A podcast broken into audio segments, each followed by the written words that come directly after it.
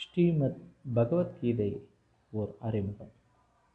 கிமு மூவாயிரத்தி அறுபத்தி ஏழு ஆண்டுகளுக்கு முன்பு நடந்த ஒரு உன்னதமான நிகழ்ச்சியை தெரிந்து கொள்வதன் மூலம் தர்மத்தின் வழி நடப்பது எவ்வாறு என்பதையும் அதன் உன்னதம் எத்தகையது என்பதையும் அதனால் நாம் எத்தகைய நல்ல உன்னதமான கதியை அடைவோம் என்பது பற்றியும் அறியலாம்.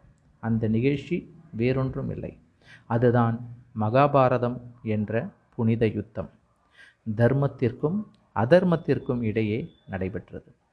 இது குறிப்பாக இரண்டு வகைப்பட்ட மனித கூட்டங்களுக்கு இடையேயான யுத்தத்தை பற்றி விளக்குகிறது. ஒரு பக்கம் மன்னர் பாண்டுவின் மகன்கள் அதாவது பாண்டவர்கள் மற்றொரு பக்கம் திருதராஷ்டர் மகன்கள் நூறு பேர் அதாவது கௌரவர்கள் இருக்கிறார்கள். பாண்டவர்களோ தர்மத்தை நிலைநாட்ட முயல்கின்றனர். கௌரவர்களோ அதர்மமாக வாழ நினைக்கின்றார்கள். இது தர்மத்திற்கும் அதர்மத்திற்கும் இடையே யுத்தம் மூண்டது. பாண்டவர்களும் கௌரவர்களும் கேட்டுக்கொண்டதின் பேரில் ஸ்ரீ கிருஷ்ணர் பாண்டவர்கள் பக்கமும் கிருஷ்ணரின் இராணுவ படைகள் கௌரவர்கள் பக்கமும் சேர்ந்தனர் அதர்ம கௌரவர்கள் தர்மத்தின் வழி செல்ல மறுத்ததால் கிமு மூவாயிரத்தி அறுபத்தி ஏழாம் ஆண்டு நவம்பர் இருபத்தி ரெண்டாம் தேதி இரண்டு அணிகளுக்கும் இடையே யுத்தம் மூண்டது. யுத்தத்திற்கு தயாரான பாண்டவரில் ஒருவரான அர்ஜுனனுக்கு தேரோட்டியாக ஸ்ரீ கிருஷ்ணர் வந்தார். யுத்தத்தின் முதல் நாள் இரண்டு அணிகளும் குருஷேத்திரத்தில் திரண்டன. யுத்த களத்தின் நடுவே சென்று இரண்டு அணிகளையும் கண்ட அர்ஜுனன் தனக்கு எதிரே எதிரணியில் நிற்கும் அனைவரையும் கண்டான். அதில் தனது பாட்டனார் பீஷ்மர் அண்ணன் துரியோதனன் துச்சாதனன் மற்றும் மாமா நண்பர்களையும் கண்டான். அரசாட்சி பெறுவதற்காக நான் இவர்களை கொல்ல வேண்டுமா? என்று நினைத்து பதறினான். மனம் தடுமாறினான். கண் கலங்கினான். அர்ஜுனனின் இந்த மன தடுமாற்றத்தினாலேயே உன்னதமான உண்மையை அதாவது பகவத்கீதையை ஸ்ரீ கிருஷ்ணரின் மூலம் அர்ஜுனன் தெரிந்து கொண்டான். அதை எழுதி வைத்த வியாச முனிவர் மூலம் நாம் இன்றும் அதை படித்து தெரிந்து கொள்ளும் வாய்ப்பை பெற்று இருக்கிறோம் ஸ்ரீ கிருஷ்ணர் கூறிய சமஸ்கிருத வார்த்தை மொத்தம் எழுநூறு ஆகும். ஒவ்வொரு அத்தியாயமும் ஒரு யோகத்தினை குறிக்கும்.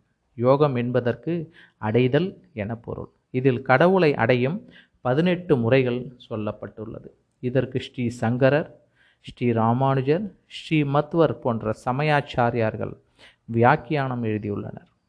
அவைகளை விரிவாக காணலாம். முதல் அத்தியாயத்தில் அர்ஜுன விஷாத யோகம். இரண்டாவது அத்தியாயம் சாங்கிய யோகம். மூன்றாவது அத்தியாயம் கர்ம யோகம். நான்காவது அத்தியாயம் ஞான கர்ம சந்நியாச யோகம். ஐந்தாவது அத்தியாயம் கர்ம சந்நியாச யோகம். ஆறாவது அத்தியாயம் ஆத்ம சம்யம யோகம். ஏழாவது அத்தியாயம் ஞான விஞ்ஞான யோகம்.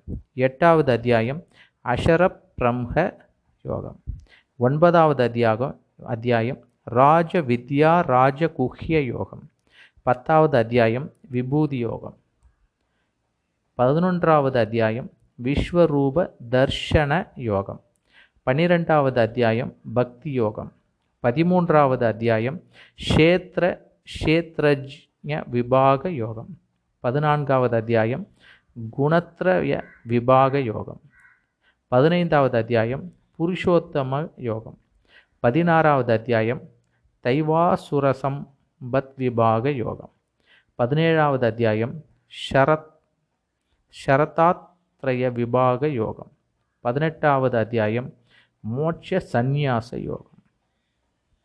நாம் பகவத்கீதையை படிக்க இது ஒரு வாய்ப்பாக அமையும் என்று கருதி உங்கள் காண்களை சரவணன் அருணாச்சலம் மீண்டும் என்னுடன் இணைந்திருங்கள் நேயர்களே. அடுத்த பகுதியில் சந்திக்கலாம். நன்றி.